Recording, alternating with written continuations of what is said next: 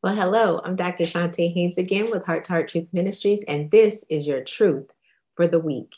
How do you maximize devotion time? How do you maximize your devotion time?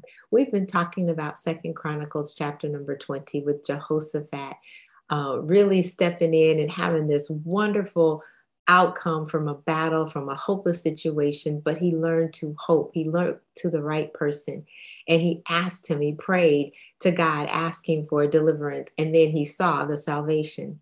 But how do you maximize that devotion time so that you're going to hear and also be able to receive the expansion or receive from the Lord what he has planned for you? Well, devotion time is our time that we spend with God. Number one, we want to read. You can read the word. You can read a book that is based and steeped in the word of God, the principles of God. But if you're reading the word, God speaks to us directly through his word. But others, other authors have written about God's word. That's an excellent place to start. That will prick you into what you need to ask him a little bit later. That's time spending with him for him to show you what he wants you to see. Second thing that you can do is you can listen. Stand still after you read, Lord, what are you speaking to me through this word? Another thing in the listening is you can listen to sermonic presentations by others, the sermons of others. Make sure it's Bible believing, Bible teaching that you're getting, but you want to listen to them to see what God is speaking through them and how He is going to then prick your heart and speak to you through that message as well. The third thing that I would bring to your attention is to pray in your devotion time, not only are you going to read, not only will you listen, but you also will ask God, communicate with Him. Lord, I'm reading this passage and I don't understand what it's saying. God, I know you're speaking through your servant and I hear what you're saying, but this one's difficult. Help me as I continue along this particular path. Order my steps. Specifically, ask Him for something, petition Him if you would. He says, You have not because you ask not. So we're going to pray, asking Him, spending time with God. So we're communicating with Him, we're listening to Him, we're reading on our own and hearing what God is saying, not only through us, through His Word, but through others. But we want to be prompted then to be obedient to what He's asking and willing to actually run off and do it. These are your tips for the week, your truth for the week to make sure that you can maximize your devotion time. It doesn't look like everybody else's, and that's okay.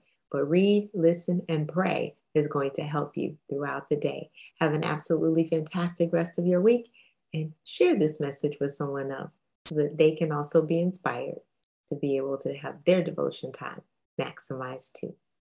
I'm Dr. Shante Haynes with Heart to Heart Truth Ministries pouring you out some truth so that you can put feet to your faith and walk victoriously. Have a fantastic rest of your week.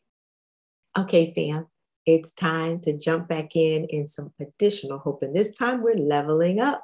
We want to be able to expand. We want to enlarge our territory. We want to see God fight our battles. So come on in. Let's take a listen and see how He's going to inspire us this week everyone knows that we're supposed to have some time that we devote to the Lord. It's called devotion time. But how do we maximize our devotion time that we spend with Him? What can we do? Do we just sit in the chair? Or is there more to that devotion time that we need to know? Come on in, take a listen, and get your truth for this week. Hi, thanks for listening and watching. And if you enjoyed what you've seen, make sure you subscribe, like, and share and hit that notification button so you'll know the next time there's a new episode. Listen, as a result of my coaching program, my clients have experienced a calming of the emotional roller coaster. They have a compelling future, as well as the confidence and the know how to achieve it. And they have clarity on the financial tools that they need in order to live life on their terms and save tens of thousands of dollars. I'm looking for women who are devastated by the double D's divorce, or death who want to gain confidence to live life on their terms with peace and financial security. My question is who do you know? Have them go ahead and book a call with me so that we can get to that compelling future.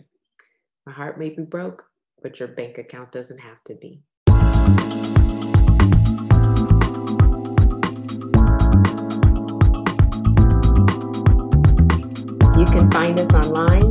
H, the number 2, H htruth.org. At Heart to Heart Truth Ministries, we're helping believers live an abundant life based on God's Word, standing on His promises, walking out His principles, sharing with God's people, serving as unto the Lord.